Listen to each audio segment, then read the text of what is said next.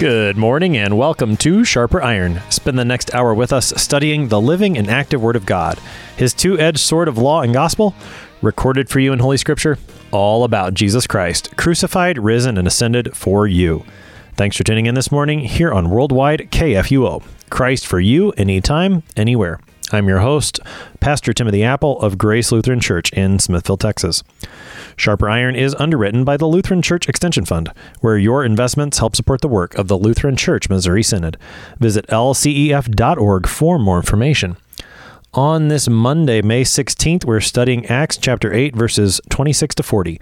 The Lord's angel directs Philip to the road that goes from Jerusalem to Gaza so that Philip might proclaim the gospel to one man, an Ethiopian eunuch. To help us sharpen our faith in Christ as we study God's Word today, we have with us regular guest, Pastor Stephen Preuss. Pastor Preuss serves at Trinity Lutheran Church in Vinton, Iowa. Pastor Preuss, welcome back to Sharp Iron. Thanks. Good to be back. As we get started, let's talk a little context. We're at the end of Acts chapter 8. What should we know going into this text? Yeah, in Acts chapter 8, uh, we have just heard about Philip, the uh, deacon and evangelist, uh, who was preaching in Samaria, and he was really fulfilling the prophecy Jesus made at the beginning of Acts uh, chapter 1, verse 8, that his disciples would be witnesses. Uh, and it says into Samaria and to the ends of the earth. So here Philip is is doing this. He's casting out demons. He's healing many people, uh, and he's bringing great joy. We're told to the Samaritans. Uh, and really, what he's showing is that, you know, since the Samaritans were looked down on by those who were fully Jewish, uh, he's showing that Christ has is making all one in himself. Uh, that he did that in his cross and broke down that wall of hostility that's between Jew and Gentile, um, and that includes then the Samaritans who are kind of looked at, they kind of sneered at as kind of half breeds or whatever they would call them. Um, we also hear then of the episode of Simon uh, the magician uh, who actually ended up believing Philip's preaching. He was baptized along with many others.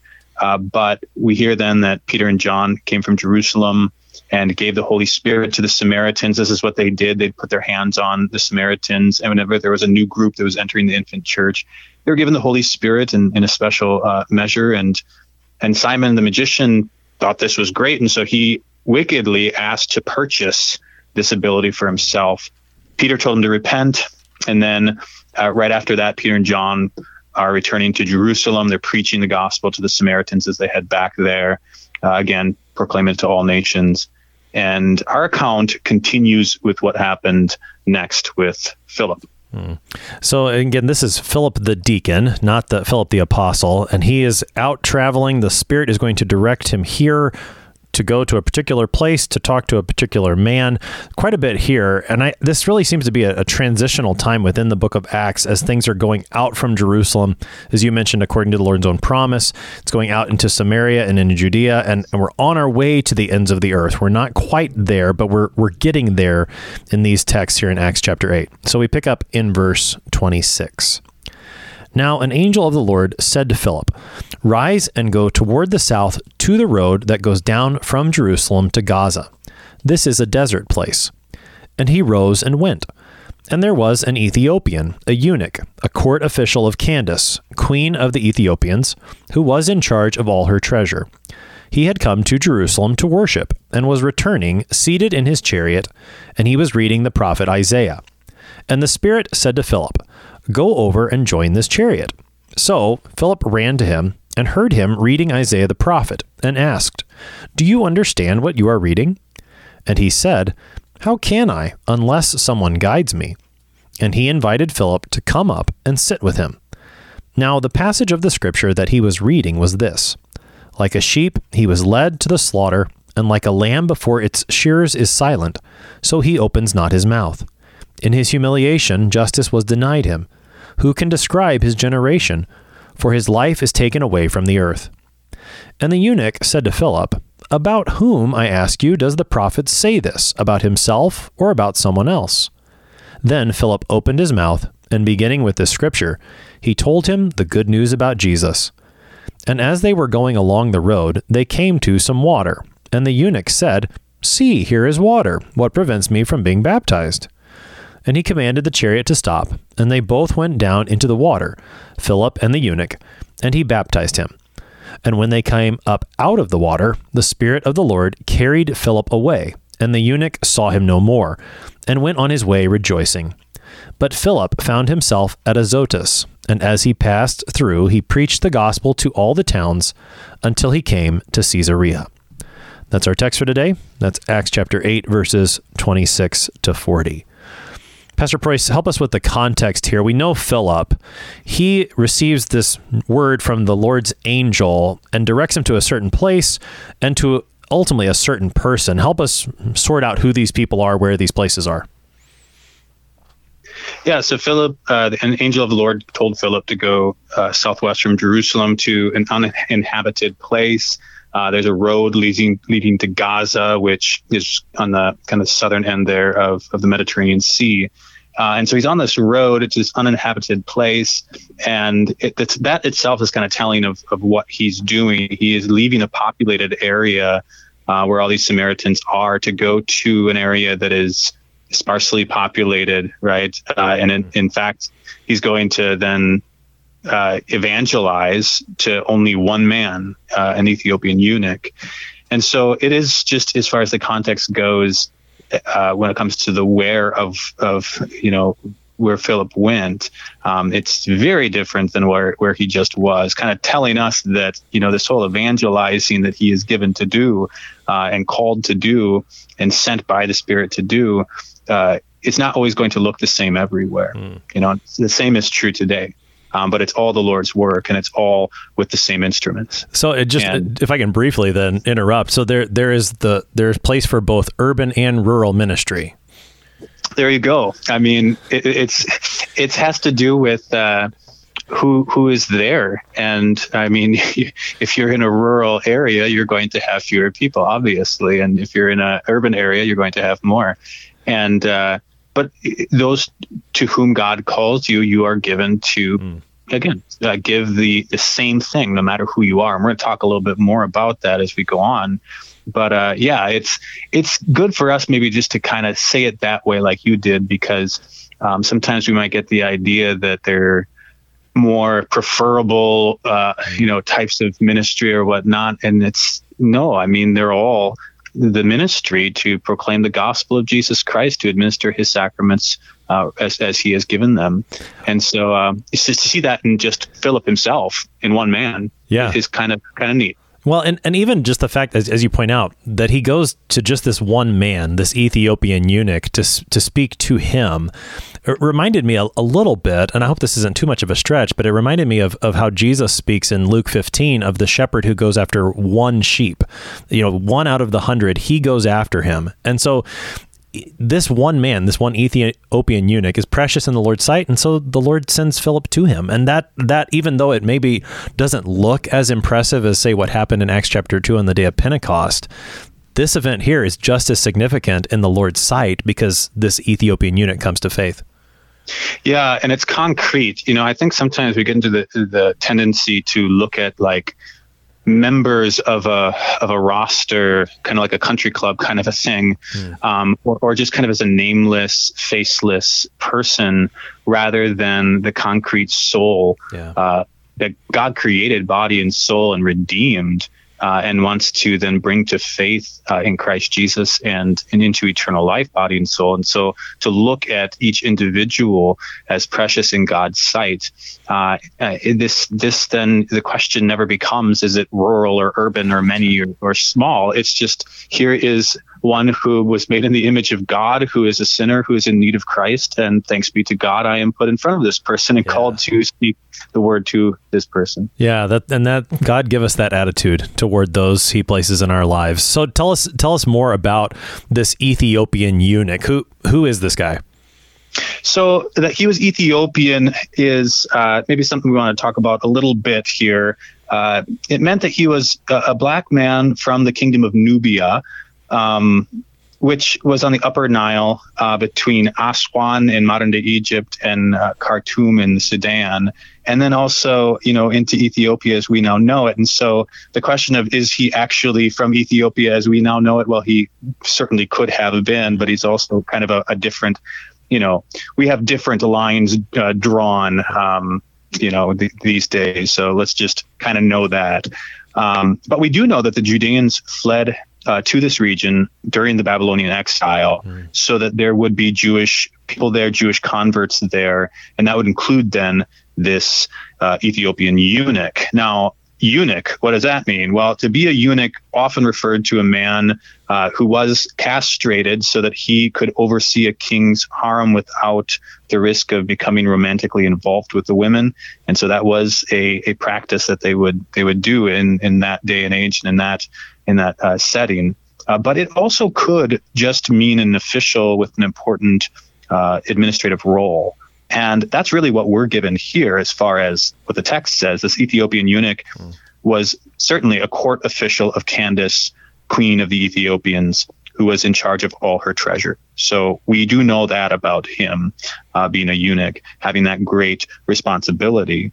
And this Candace, um, you know, we might think it's just a name, kind of like we might think Pharaoh is just a name, but it's actually the official title of the Nubian queen, queens, just like Pharaoh is the title of all the Egyptian kings.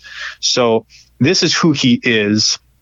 Uh, when it comes to being an Ethiopian, where he's from, a eunuch, uh, what his kind of role is as a court official, and then uh, that he's coming back from worshiping in Jerusalem, uh, tells us that he was at one of these three annual festivals, maybe come back from Passover. I, I don't know exactly what, what the timeline is, to be honest, there, but he was uh, also clearly a rich man, um, not only in charge of the treasure of, of Candace, but also uh, one who uh, had a scroll. And so mm. to have a scroll in those days is not like you going over to Sam's Club and getting in the bin and finding a little cheap Bible. You know, I mean, this this is really really ex- uh, an expensive kind of a, a thing to have in those days. And also, since he's reading it out loud uh, from Isaiah, the scroll of Isaiah, uh, it's in Hebrew, so clearly he's he's well educated as well. So uh, you've got quite the man there. He, he's not a um, he's not a nobody either. He's he's quite a, an interesting character. Hmm. Yeah, he, he really is. The the fact that Philip is directed not only to this particular place in verse 26 by the angel,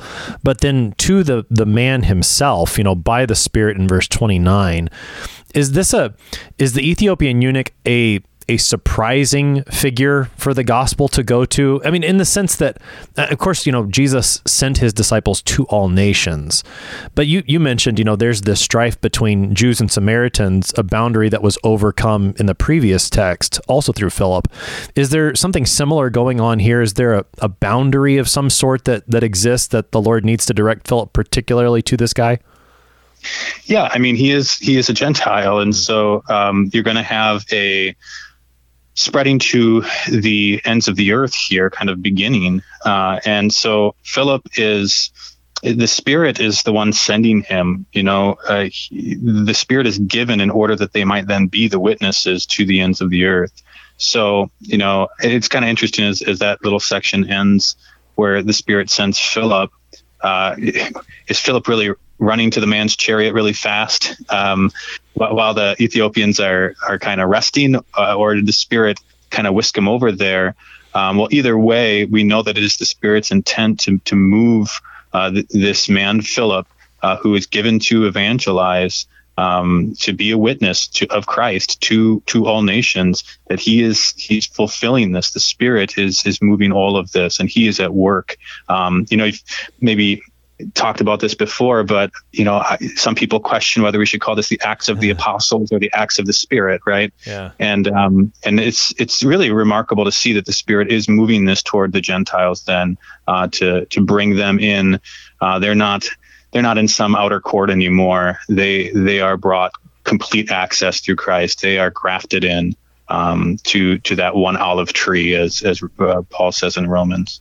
I, I, think you're you're right on when when we talk about the name of the book. As, as you said, sometimes we what should we call it? And this is one of those texts where you you certainly see that the acts of the apostles, and in this case Philip the deacon, are directed by the Spirit, and the Spirit through the Word. That's that's one of the, and I know we're going to talk about this as we get farther into the text. But the striking thing is that the Spirit directs Philip to this man, who then uses the Word. I mean, this is how the Spirit still works today, is through he sends someone to give you the word, and it is through that word that is preached that he creates faith.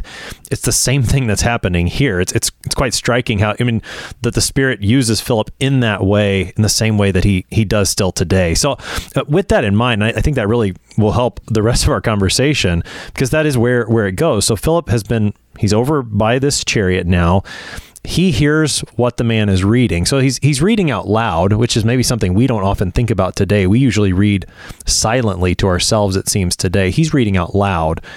Philip hears and says, "Do you understand?" And and then he says, "Well, how can I?" Take us into this initial interaction between Philip and the Ethiopian.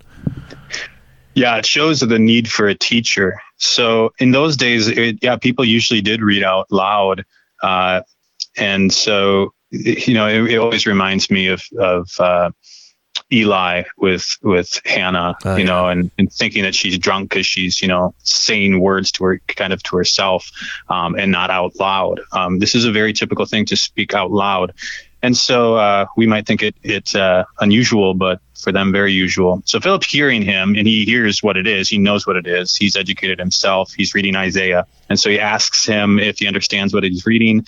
And his response is exactly what you want to hear. How can I unless someone guides me, right? And that word for guiding is like it's like the road, right? I mean, you, you need somebody to to light your path for you, right? Mm. Um, and to to in, give this word uh, to illuminate it, so that you actually understand what you're saying. And so he invites Philip into the chariot to sit with him. And really, what this teaches us, just just this much of it, is that uh, we too should have this eager desire, like this Ethiopian eunuch did, to understand God's word. It is clear. It's just that we need someone to teach it to us, uh, and that God has provided preachers for that purpose, right? Jesus instituted the office of the ministry. It is a divine institution for the sake of us receiving faith in Christ Jesus uh, and then understanding what it is he has done. We confess this, you know, uh, in our Augsburg Confession in Article 5. You know, we, we in Article 4 talk about how uh, we are justified before God, not by our own strength, merits, or works, but, you know, for Christ's sake, freely, right, through faith. Uh, and we're received into to God's favor and our sins are forgiven for Christ's sake. But how do we come to faith in this, that Christ has made satisfaction for our sins? Right? And, and through faith, we're righteous in his sight. Well, we obtain this faith, it says, through the ministry of teaching the gospel and its ministry in the sacraments. And so these are the instruments the Holy Spirit uses to uh, work faith, and that as as this word then is taught, uh, God uses His instrument uh, his preachers to to help bring about understanding of his word. And so it's just a beautiful thing that i think that any pastor can bring out uh, to help his parishioners understand and help all of us to understand how the office of the ministry is a gracious institution uh, whereby we can guide people through the word uh, to understand uh, as we'll see, who Christ is, what he has done, the benefits that that brings us, uh, and and why this is a, a, again a gracious institution, not some sort of just well, I guess we need somebody to do it. Bob, would you do it? You know, I mean, no. It's it's we need this, but we also have in God a gracious God who gives us those who will give us understanding through through the word. I do think this is a, a really important point to make, and and particularly in our own context because I, I think within American Christianity there is a, a thought that if it's just me and Jesus and my Bible and that's enough.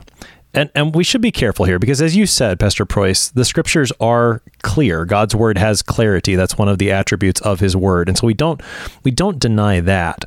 But there is a, a thought. In fact, my my boys in, in their homeschool curriculum have been reading about the Reformation and and in the book that they they'd been using the the author of that book claimed essentially that one of the things that Martin Luther did during the Reformation in translating the Bible into German was that he allowed people to read the Bible for themselves so that they didn't have to have anyone else explain it to them. And when I heard them read that, I, I kind of scratched my head. I, I don't think that's quite what he intended. How do we how do we I mean walk that line so that we don't lose the clarity of the scriptures, but at the same time yeah. don't don't lose the as you said the gift that the office of the ministry is in teaching the scriptures to us. Yeah, I mean it's it, it's kind of a hard thing to explain to those who don't love the Word of God. Hmm. You love the Word of God, then you'll thank God that He's had it translated into your language and printed on pages so that you can have it at home and have it uh, not just memorized, but boy, is that great! And that that that's something that you would then take into your home. You'd have devotions. You'd you'd share it with one another. The father would lead the family and all of this, and and then they would have kind of this family altar uh, at, at home and then they would say, okay, now our weekly and whenever else we're given to go to church uh, corporately, we're going to go and hear from the pastor, and he's going to explain this to us so that we uh, can be brought through this word uh, to a fuller understanding. And he's been trained in this uh, for our sake. And of course, if we hear him say something that we think is incorrect, we should we should challenge him in a kind way, of course, and and hold him to the, the right confession, knowing that we too have have the pure word. Uh, and so it's not like the pastors possess the word as if it's only theirs, but rather that they have uh, been given this training and been examined and called and ordained in order that they might then be ministers. I mean, think about the words we use ministers. We're, we're, to, we're to, to be servants. We're to be stewards. These are the words that scripture uses um, so that you might f- more fully understand what it is God has for you. So it's a both and, it's not an either or. And I think that's the best way for us to look at this so that we don't get into this kind of, well, do I have to do this? Do I have to do that? Well, the answer is yes, because he says to obey your leaders. But how about there's a more gospel reason for this too, is that you can understand Jesus better when you have a good preacher who's going to, who's been put there by your Lord who died for you in order that you might know there is a man there who's going to speak the word of forgiveness to you straight from God. And, and his word is the living voice of Jesus when you hear it. Uh, how can you not love both? Mm. I think that's a very helpful answer, Pastor Preuss. That we don't we don't want to play the office of the ministry and the Word of God against each other, as if somehow they're mutually exclusive or they you know can't go together, but rather receive both gifts of God together. I think that that's very helpful because, I mean, what what a joy it is to, as you said, to be able to read the Word of God at home with my family, but also then to, to be able to talk about it with other pastors and to learn from other pastors who who then teach me that that same word because I mean I think and maybe maybe in our own American context we have this idea that we can be self-sufficient in everything uh, but the Ethiopian eunuch is a good reminder that we can't we do need the preacher to proclaim to us what the word is and and not just in like not just in the moments of I, I don't understand what Isaiah is talking about, but even in those moments where where our conscience is troubled and we can't apply the word rightly to ourselves, like we need the preacher to come and, and apply that word to us because sometimes our, our consciences become troubled by sin or are attacked by the devil and, and we don't know which word to turn to. The Lord sends us a preacher to to apply the word correctly to us. I think that's that's part of our need for the office of the ministry as well. Yeah, absolutely. And also just historically, I'm just thinking about this. 1522, Luther gets the you know New Testament out, and in German, they didn't have it. I mean, nobody could, no peasant, regular person, you know, ordinary Joe, um, had the Bible in their homes and and the Gutenberg's press uh, uh, made it so that I mean, so we're talking about 1,500 years of church history where people don't have the Bible just sitting there to read.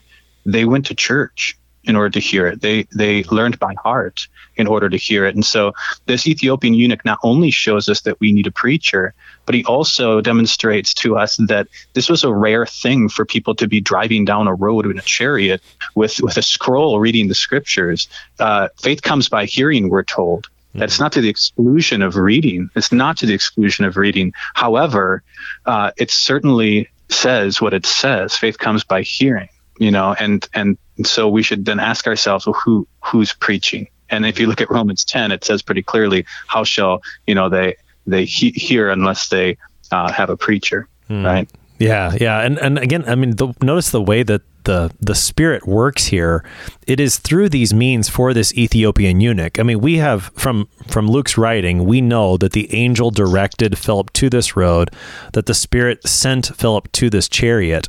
But from the eunuch's perspective he knows that he's got the word and here is the preacher and it is through those means that the spirit actually does his work for this Ethiopian eunuch. This is, I mean, it, we've been talking a little bit about, the confessions already. This is a good example of how the Spirit chooses to work through the Word and nowhere else. This, I mean, the Ethiopian is not an enthusiast as the script as the confessions talk about it. He receives the Spirit through the Word proclaimed by Philip. Yeah, yeah, it reminds me of the old Lutheran axiom that there can be no wordless spirit and there can be no spiritless word.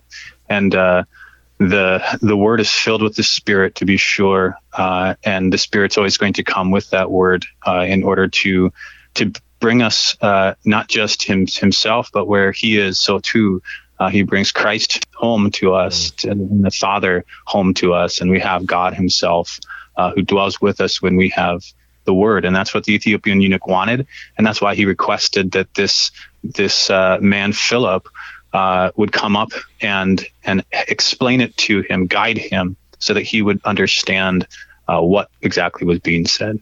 And so Philip is going to do that, and we're going to pick up the rest of that text on the other side of the break. You're listening to Sharper Iron here on KFUO. We're talking Acts chapter 8 with Pastor Stephen Preuss.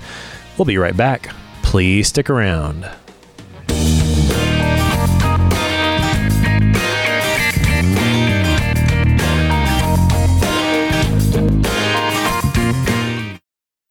Did you know that Lutherans are helping new American immigrants get settled? How about struggling church workers in need of support and refreshment? And we assist at risk children and provide disaster response to hurricane victims. Through LCMS recognized service organizations, we are doing all this and more. I'm Rahema Kavuga of Lutheran Church Extension Fund, and I don't want you to miss out on hearing what your brothers and sisters in Christ are up to.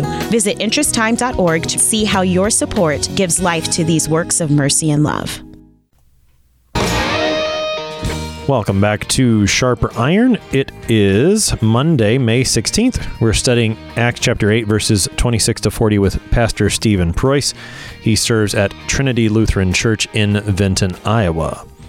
Pastor Preuss, prior to the break, we were looking at Philip, who has now been invited up into the chariot of the Ethiopian eunuch, the Ethiopian eunuch wants to hear Philip explain the scripture to him. Philip has already recognized he's reading from Isaiah.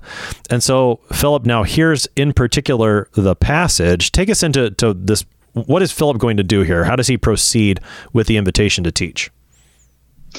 So he he knows uh, what Scripture teaches. He's he's well educated here himself, and uh, is not being sent out without without a knowledge of what Christ has done. And so, what happens is the Ethiopian eunuch wanted to know whether the passage, uh, which we know is from Isaiah 53, uh, verses 7 to 8, whether this was about Isaiah or about uh, someone else. And so, I mean, again, just to, to read those words, like a sheep, he was led to the slaughter, and like a lamb before its shearer is silent, so he opens not his mouth. In his humiliation, justice was denied him. Who can describe his generation? For his life is taken away from the earth. So is this about Isaiah? Is Isaiah talking about himself or is he talking about someone else? And Philip, then we hear he opened his mouth. I always love that because that's what Jesus does at the Sermon on the Mount. Mm. He opens his mouth and he, he proclaims the, the good news. And that's what uh, Philip does here. He proclaims the good news about Jesus. Jesus uh, is the sheep led to the slaughter of the cross, who was silent before his accusers, before Pilate and Herod, who humbled himself to the point of death, even death on the cross, uh, and it was because that generation took his life away from the earth and justice was denied him. But we also know that it was uh, his father, right? And, and the spirit who led Jesus, uh, who is God's incarnate son, to that death in order to be, you know, that sheep, that lamb of God who takes away the sin of the world. And this is what Philip is, is explaining to him. We're not given Philip's sermon which I think is kind of nice because then we just fill it in with all of the wonderful things the scripture says about Jesus, and you can't really be wrong. And there's one thing that that we know he he talked about, which we'll get to in a second. But you'll notice that Philip, we we hear just started with these verses from Isaiah. It says, "And beginning with this scripture." right? And this that's very reminiscent. This, this, especially during the Easter season, we should those words should be ringing in our ears as something that are familiar. Mm. Um, Jesus uh, did this, right? So Philip brought in other passages of the Old Testament scriptures, just like Jesus did with the Emmaus disciples when he was walking with them. Uh, and Philip here then gives the Ethiopian eunuch understanding, telling him the good news about Jesus. But uh, it does remind me that whole beginning with this scripture uh, reminds me of uh, Luke 24, 27, where it says, In beginning with Moses and all the prophets, Jesus interpreted to these Emmaus disciples and all the scriptures the things concerning himself. So that's what he does. He says, No, it's not about Isaiah. This is the suffering servant. This is our, our Lord Jesus, the Son of God, the Christ you've been waiting for. Hmm.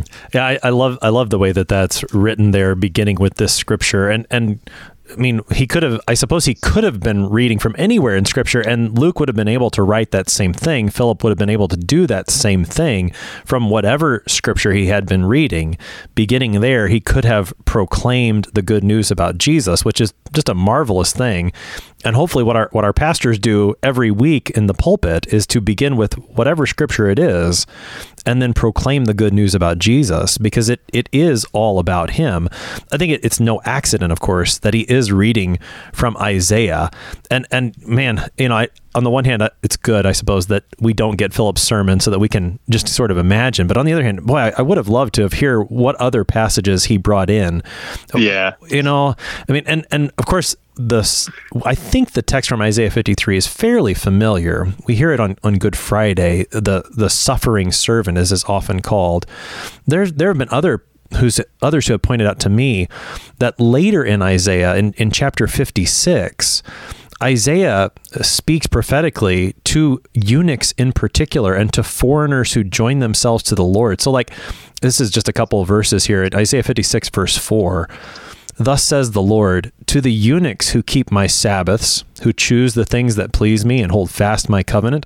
I will give in my house and within my walls a monument and a name better than sons and daughters. I will give them an everlasting name that shall not be cut off. And the foreigners who join themselves to the Lord to minister to him, to love the name of the Lord, and to be his servants. Everyone who keeps the Sabbath and does not profane it and holds fast my covenant, these I will bring to my holy mountain, and make them joyful in my house of prayer. And that's just a few chapters later from where he is right here. And it, I, I like to think that, that Philip unrolled the scroll a little bit farther and, and showed him that too, such that, you know, what is recorded here in the course of just that one part of the verse, beginning with this scripture, he told him the good news about Jesus. This could have turned into a, I mean, a whole afternoon or, or maybe the whole day of, of Philip opening the scriptures to this Ethiopian. Yeah, that's that's that's great. I, and I, I wonder too how long it was. I mean, yeah. we're not told how long the sermon was. I guarantee you, it wasn't just uh, five ten minutes, but it was it was certainly within the realm of possibility and actually kind of likely that that he could have unrolled it further and, and read this. Um, and we'll also talk about in a second how he could have gone a little bit before this too, uh, and read something that that helps us understand then why why they end up uh, getting out of the the chariot and stopping their their journey. Uh, so yeah, it's it, this this is a prophecy that you just read from Isaiah 56. Uh, certainly is being fulfilled in that this man uh, is a eunuch and this man is being brought to faith in Jesus Christ. Uh, and that this is him then entering that kingdom uh, that is promised, and that this covenant uh, is is then given to them, and they're joined to the Lord. Hmm. Yeah, I mean it's it's a wonderful thing to to imagine the full conversation that Philip has with this and how he teaches it. And I just given what we hear from the Ethiopian, it seems like every time the Ethiopian speaks, he's asking a question. And so I, I imagine it was a lively back and forth between Philip and this Ethiopian eunuch, reading a scripture, asking a question, showing how it connects to Jesus. I, I think you you mentioned that because of he being from Ethiopia, that's where some Jews had had fled previously. He's he is a a proselyte. He's been brought into the, the Jewish faith. He likely knows some of this already, and it's like Philip is is able to fill in the gaps, and he does yeah. so. And and perhaps when he was in Jerusalem, he had heard some things about Jesus already. Uh, again, there's there's some pieces there that we don't know for sure, but you can imagine some of these things. Now, what? Well, go ahead, Pastor Preuss. Yeah, just kind of like you say, you kind of read between the lines. But I just wanted to pick up on what you said about he's always asking a question. I, you know, I didn't really pick that up, and that's that's so right. I mean, that's what he does, and uh, it's very catechetical too, isn't it? The yeah. the questions are asked, and then and then we have the answer, and so it's it's like a little catechism lesson too. That's right. There, there are no bad questions, and the Ethiopian eunuch is a good example of that. Ask your pastor the questions. I guarantee you, he wants to answer them, just like just like Philip did, and he, he wants to That's tell right. you the good news about Jesus. So ask those questions. So uh, take us in how, how this progresses. Then they're going to come to some water, and and the Ethiopian's going to have another another question for him. Uh, what what's going on here as as the account progresses? What what happens is that we are shown that teaching the good news about Jesus certainly includes baptism. Hmm. And you know, sometimes people treat baptism as if it is a peripheral teaching and, and not the hmm. not the the very gospel itself. And so I I find this just a beautiful truth that okay, in Matthew 28 when Jesus says to make disciples, he tells them how to do it he says, by baptizing them in the name of the Father and of the Son and of the Holy Spirit, teaching them to observe all things I've commanded you. Lo, I am with you always to the very end of the age. And, you know, Philip might have even used uh, the chapter before Isaiah 53, Isaiah 52, which was, again, perhaps in the scroll of the Ethiopian eunuch, uh, and used that to teach of baptism and its saving benefits. It says there that he, the Lord, shall sprinkle many nations and what a you know opportunity then to start talking about baptism but you know no matter what he used clearly philip taught about baptism while he mm-hmm. was in his sermon on isaiah 53 right beginning with yeah. that scripture and as he's teaching them baptism not just comes up but becomes so important that when the eunuch sees water right and they're in an uninhabited place a desert area and there would be in the Judean deserts, there'd be a spring or a pool or a stream found here and there. And he sees it. And clearly, whatever it is that Philip had said, it brought the Ethiopian eunuch to say, See, here is water, right? Behold, look at that. There's water. What prevents me from being baptized? Hmm. And so when we look at that and the way that this this account progresses, there is no doubt that when it comes to catechizing and however long it took there as he was speaking to him, beginning with Isaiah 53, that, that Philip brought in baptism not just as some peripheral teaching in the Christian church, but as one that is so important, so vital that this Ethiopian eunuch sees the water and immediately says, I want to be baptized. Mm. Uh, that, that's a fantastic point, Pastor Preuss. You know, I mean, you, you brought up Matthew 28, and of course, the centrality that baptism is for what Jesus gives his church. And even in the book of Acts, you know, back in Acts chapter 2, after Peter preaches on the day of Pentecost, the people there are cut to the heart. They ask him, What should we do? And, and Peter is quick with the answer of repent and be baptized. But, but as, right. as you point out here, the, the question here comes from the eunuch himself and he's already been taught about baptism. So that that Philip has taught him about baptism and the eunuch knows to ask that specific question. I mean that that's a really important insight into what Philip was teaching and and should inform our own teaching. You know I mean in in Bible class here here at Grace anytime it seems that water comes up whether it's in the Old or the New Testament, we start to talk about baptism.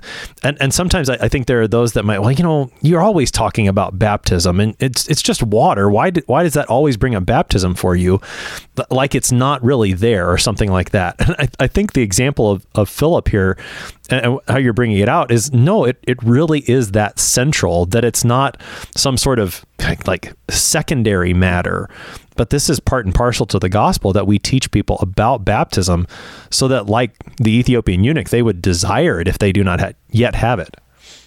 Yeah, yeah. It is, it is a new birth. It is my life. My baptism is my life. It is your life as a Christian. It is what gives you life. It is it is what you return to for life.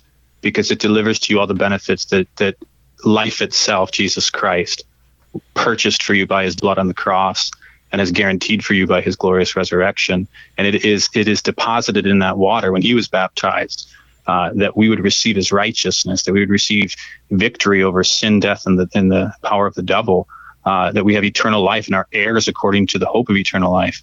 I mean, it, it gives you everything. And I can, you know, I was just teaching this the other day in a, in a adult confirmation class that when it comes to the conversation that they had, Philip could have just sung God's own child, I gladly say it to this Ethiopian eunuch and explained to him with the theology therein contained what a, a treasure baptism is that is worth more than any. And here this man is with all the treasures of Candace.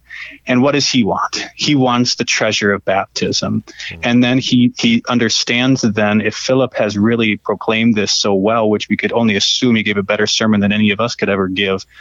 And here he must have given him the understanding of the forgiveness of sins that his his conscience can be at ease, that that the devil has no power over him, and that he can be silent uh, because Jesus has crushed his his uh, his head on the cross. Uh, that death cannot end our our gladness, and all of that, right? Mm. And so I really do think that this should be brought out from this text. Uh, that the baptism of the Ethiopian eunuch and his desire for it proves that the the, the central teaching for us as as those who uh, want to teach people how do you become a Christian and and what do you live from as a Christian? The answer is baptism. Hmm. You know, I, I find that uh, particularly helpful given the previous text. Uh, with we, we talked about this at the beginning, how Philip had just been in a city in Samaria, and when the apostles came, there's this unusual thing. We talked about it yesterday, where it says they were baptized in the name of Jesus, but the Holy Spirit had not yet fallen on them. And we talked yesterday about the importance of not separating baptism and the Holy Spirit uh, but there are those there are those groups of Christians who would try to do so and would separate, you know, a water baptism from a spirit baptism.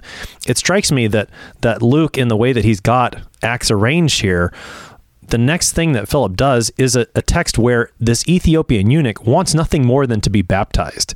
And, and so, you know, just to, as a, another reinforcement that the previous text is not in any way diminishing what God gives in baptism, comes this text where the Ethiopian sees this water and his immediate desire is to be baptized because he knows that in that baptism he receives all the riches of God. There's nothing lacking. Yeah, and it, it it's exactly right. And you know the whole separation between the two is really a sad thing because it steals from so many the comfort that that we're we're talking about here. And as we go on, we'll see that too with the Ethiopian's reaction to all of this um, it's just a beautiful reaction and one that helps us kind of end today when we do on on a really serious uh, note of, of joy mm. for for the newly baptized and for the baptized Christian in general. That's right. That's right. Now, now within the the interaction between Philip and the Ethiopian, you have you mentioned Matthew 28 earlier, where Jesus puts baptism and teaching side by side. Here, that same thing happens for the Ethiopian eunuch. How do those two things go together? The teaching and the baptism, particularly yeah. for this this man. Yeah, they they always go together, and this is something that is, is good for just us to remember. Baptism and teaching go together. When Jesus sent out his uh, apostles, he said that all authority in heaven and on earth had been given to him. And then he said, you know, go therefore and make disciples of all nations, baptizing them in the name of the Father and of the Son and of the Holy Spirit, teaching them, right, to observe all things that I have commanded you. And so the baptism and teaching always go together. Uh, now, when it comes to how you deal with uh, you know an adult convert this is actually a really great example of how it should be done. So uh, you first teach and then you baptize. Now with infants we we do it the opposite way like jesus orders it in matthew 28 right? First baptism then teaching. Um, but infants, the reason we do that is because infants need the gift of baptism. They have original sin, and this is how God brings them salvation. We have plenty of examples of all of uh, why we should be baptized and whole households being baptized. They're included in all nations and so on and so forth. But they lack the ability to fully understand, right, and to receive the teaching as as we will then give to them later on. So you first baptize, then you teach, and they can then confirm that they believe that uh, later on. Uh, but adults, they can understand. And so we do teach them first and then baptize them. And this is what the Ethiopian certainly understood. Um, he, he, he knew that he needed to know about this before he would jump into baptism. And uh, this Ethiopian also very clearly understood what it was that he, uh, what he needed. Uh, he needed Jesus and he needed him as his savior. And he was able to understand all that he was being told and so this was a catechesis that was was before his baptism and it's really something that happened much more than just the time that Philip spent with him, right? So he was a convert to Judaism, and so he's already well educated in the Old Testament teaching. Um, and the reason this is important, there is no New Testament yet, right? Mm um, we're reading it. That's right. and so this is happening. He's a part of, of what's going to be written down. And so the fact that he already knows all this Old Testament teaching shows that the, the little time that Philip did spend with him was sufficient for this man then to be baptized at once you know, and then they just stop and go down into the water and, and he's baptized. So yeah, I do, I find this as a good reminder, first of all, that baptism and teaching always go together. And from this account that we have a great example of how an adult convert should be given baptism. Right. Yeah. I mean, they, they go together. Jesus' words put them together in Matthew 28. And it, it is just a, it's a difference in order. And I mean, so, you know, for the infant who is baptized, we always want to make sure that we do the teaching. We don't want to treat baptism as just something, hey, you're done and everything's great. I mean, yes, baptism gives these great gifts, but the teaching always goes with it. And and given the way that this text concludes with the Ethiopian rejoicing, I, I can't imagine that he stopped reading that scroll or that he stopped being taught the good news about Jesus after this event. The the baptism and teaching always go hand in hand again, we don't like we were talking earlier about the word and the office of the ministry. We don't play the gifts of God against each other. We receive them together to receive all the good things that God wants for us. So this Ethiopian eunuch has received that. They go into the water. Philip baptizes him. They come out of the water. And then the, the, the, text ends pretty quickly. Two things happen one to Philip, then to the Ethiopian. Let's talk first about Philip. What, what happens with Philip after the baptism? He continues his work, but not there. And he, uh, the spirit, spirit whisks him away, so that the eunuch uh, saw him no more. We're told, and uh, he's first preaching as at, at Azotus. Uh, I don't know how to pronounce that. I'm pretty sure that's right. And that was the Old Testament Philistine, Philistine city of Ashdod. Uh, we do know that it's about 20 miles north of, of Gaza, so you know right there uh, by the Mediterranean as well, up the coast. And Philip, as he's he goes there, is then preaching the gospel to the Jewish and Gentiles in the towns until he gets to Caesarea. Uh, and according to Acts 21, which is the next time we hear about Philip, uh, that's that's where he is still. And so we should kind of maybe assume that that's kind of where he settled was in in Caesarea, uh, the maritime one there by by the Mediterranean. So that's what happened with Philip. Um, I think the Ethiopian is really just a wonderful, simple, straightforward ending. He he has this continual rejoicing, right? He went on his way rejoicing after his baptism. Now, what do we then see as implied by that? Well, a whole lot, right? He rejoices in his baptism.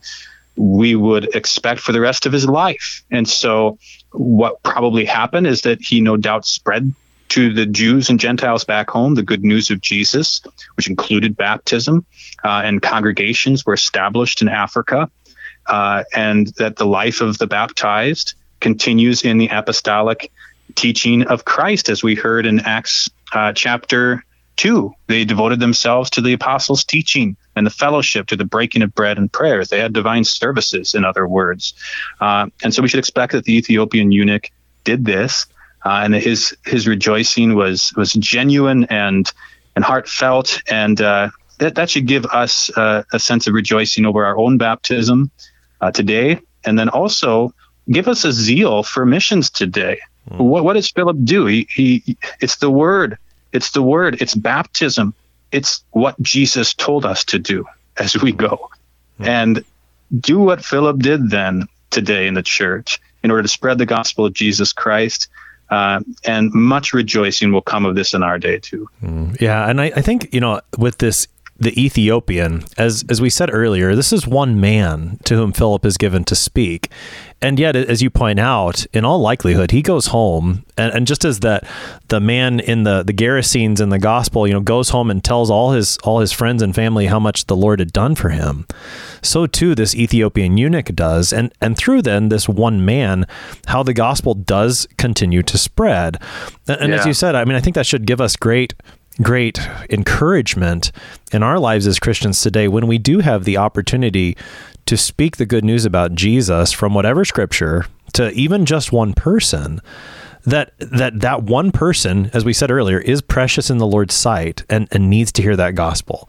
And even through that one person just the, the gospel can continue to spread how that what seems maybe insignificant in the eyes of the world the Lord takes and uses in in wonderful ways. Yeah yeah it's that you know mustard seed that ends up doing a whole lot. I I uh, have a little kind of a personal story on that. That um, my grandparents on my mom's side were both deaf, and uh, were not Lutheran. And uh, the Lutheran Church Missouri Synod in the Michigan district, uh, I think, still has a, a, deaf ministry. And it was through that deaf ministry that uh, they were brought into the Lutheran Church, and they were just two people, right? Yeah. Uh, and yet, you know, I have so many brothers and uh, we have so many children in our family now. It's amazing what one one pastor who reached out to these my grandparents uh, has brought about through the generations. And so, yeah, the fruit that can come from this is just a beautiful thing. Uh, and that's ultimately we we want, even if it were just for one individual, and that we're the only person, um, that would be worth it. Mm. Uh, but we also should see that, that God does produce a, a bounty, uh, and we should not be surprised when, when that happens. Mm, we should yeah. be rejoicing instead. Yeah, God God be praised for, for what He does through through one person and and for one person and the bounty He creates. Pastor Preuss, we got about three minutes here left on the morning. As you reflect upon this text, Philip and the Ethiopian eunuch, give us give us the good news for us as Christians from this text.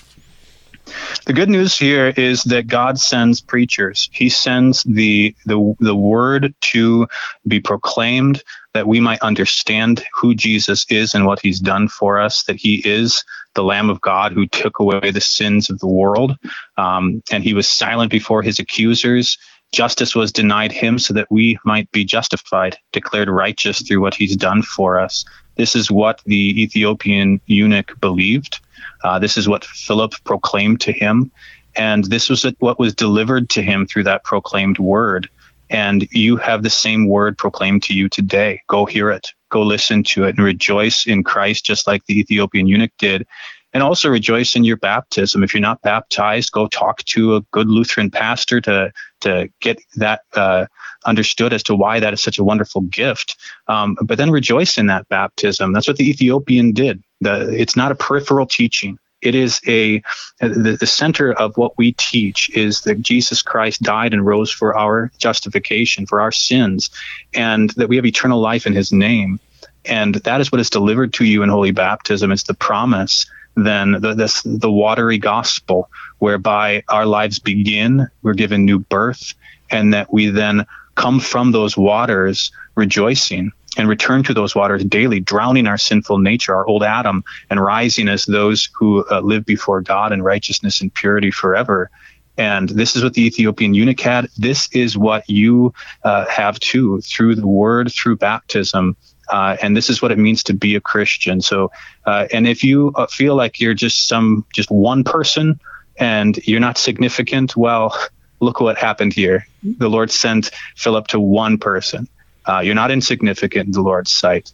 Uh, you have much more value than anything uh, in this world because you are made in God's image, and He sent His Son, who is the very image of God itself, Himself, to to purchase your salvation.